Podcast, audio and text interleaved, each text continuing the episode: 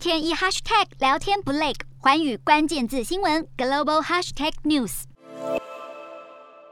俄罗斯驻日大使在十四号接受访问，表明俄国并没有发动战争的意图或计划，会在乌俄边境举行大规模军演，单纯是为了应对北约组织的扩张。的确，普丁挥兵进攻乌克兰的代价巨大，不但会面临经济制裁，北溪二号天然气管线也是重要考量。这条连接俄罗斯与德国的能源运输要道一旦被中断，对德俄两国都没有任何好处。而德国总理肖兹也在近日前往乌克兰，表示要提供二十亿美元的贷款援助。作为俄罗斯天然气的大买家，德国当然不希望乌俄点燃战火。只是俄国军队动作频繁，德国也只能增加军事部署，往邻近俄罗斯的立陶宛增派战车、炮兵和侦察部队。肖兹离开乌克兰后，会随即飞往莫斯科与普丁会面。毕竟眼下紧绷的局势已经让不少乌克兰民众想飞往国外避难去。乌克兰的出境人士中，甚至包含不少政府官员，让总统泽伦斯基无奈发言，敦促这些人尽快回国。不但如此，泽伦斯基还宣布将二月十六号定为全国团结日。乌克兰官方强调，制定团结日并不是真的承认十六号会开战，而是要反击外界的怀疑论调，凝聚国家的团结力量。